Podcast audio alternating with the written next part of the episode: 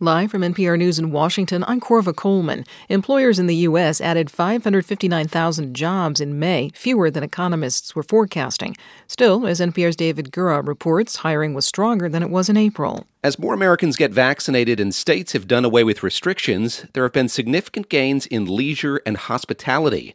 Bars and restaurants have been hiring, along with hotels and casinos. Schools added jobs as well as more of them reopened.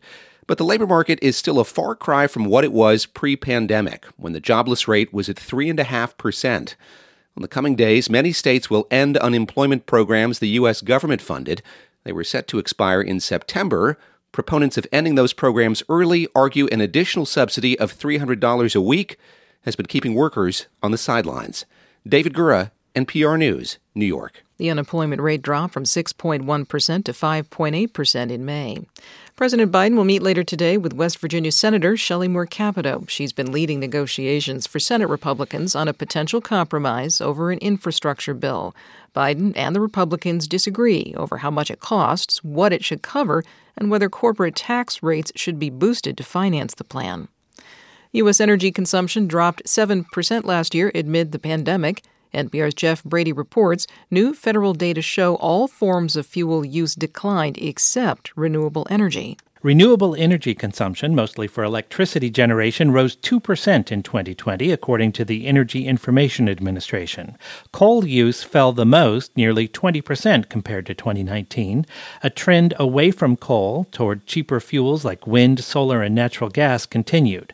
But even natural gas consumption decreased 2%. Most of the petroleum burned in the U.S. is for transportation. Since more people stayed home last year, it declined 13%.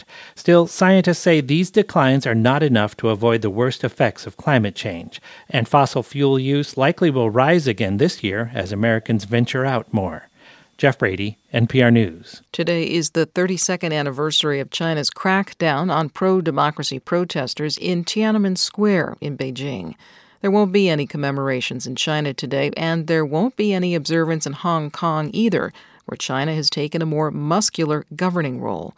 Hong Kong activist Chow Hang Tung has been arrested. Days before she was detained, she spoke about why commemorating the Tiananmen Square massacre is vital. It's a reflection of what who we are as Hong Kong people. We are people who are so insistent on justice. The Tiananmen Square vigil has typically drawn huge crowds in Hong Kong. On Wall Street, the Dow is up 150 points at 34,728. The Nasdaq is up more than 160 points. You're listening to NPR News. The Justice Department is investigating Postmaster General Louis DeJoy. A spokesman for DeJoy says the probe is looking at campaign contributions by employees in his former company. The Washington Post has reported the employees said they were pressured to make contributions to Republican candidates and then were repaid by bonuses. DeJoy's spokesman says he is scrupulous in following campaign laws. An anti cancer drug appears to be very effective at fighting an especially aggressive form of breast cancer. NPR's Rob Stein has details. The drug is called Lynparza. Researchers studied whether it could help women fighting cancer caused by mutations in the so called breast cancer genes. These cancers tend to be particularly hard to treat. In a study being published in the New England Journal of Medicine, the researchers found Lynparza significantly reduced the chances that cancer would come back after the women had undergone surgery and chemotherapy. The study also suggests the drug may reduce the risk of dying from breast cancer. The study is being presented this weekend at a meeting of the American Society of Clinical Oncology.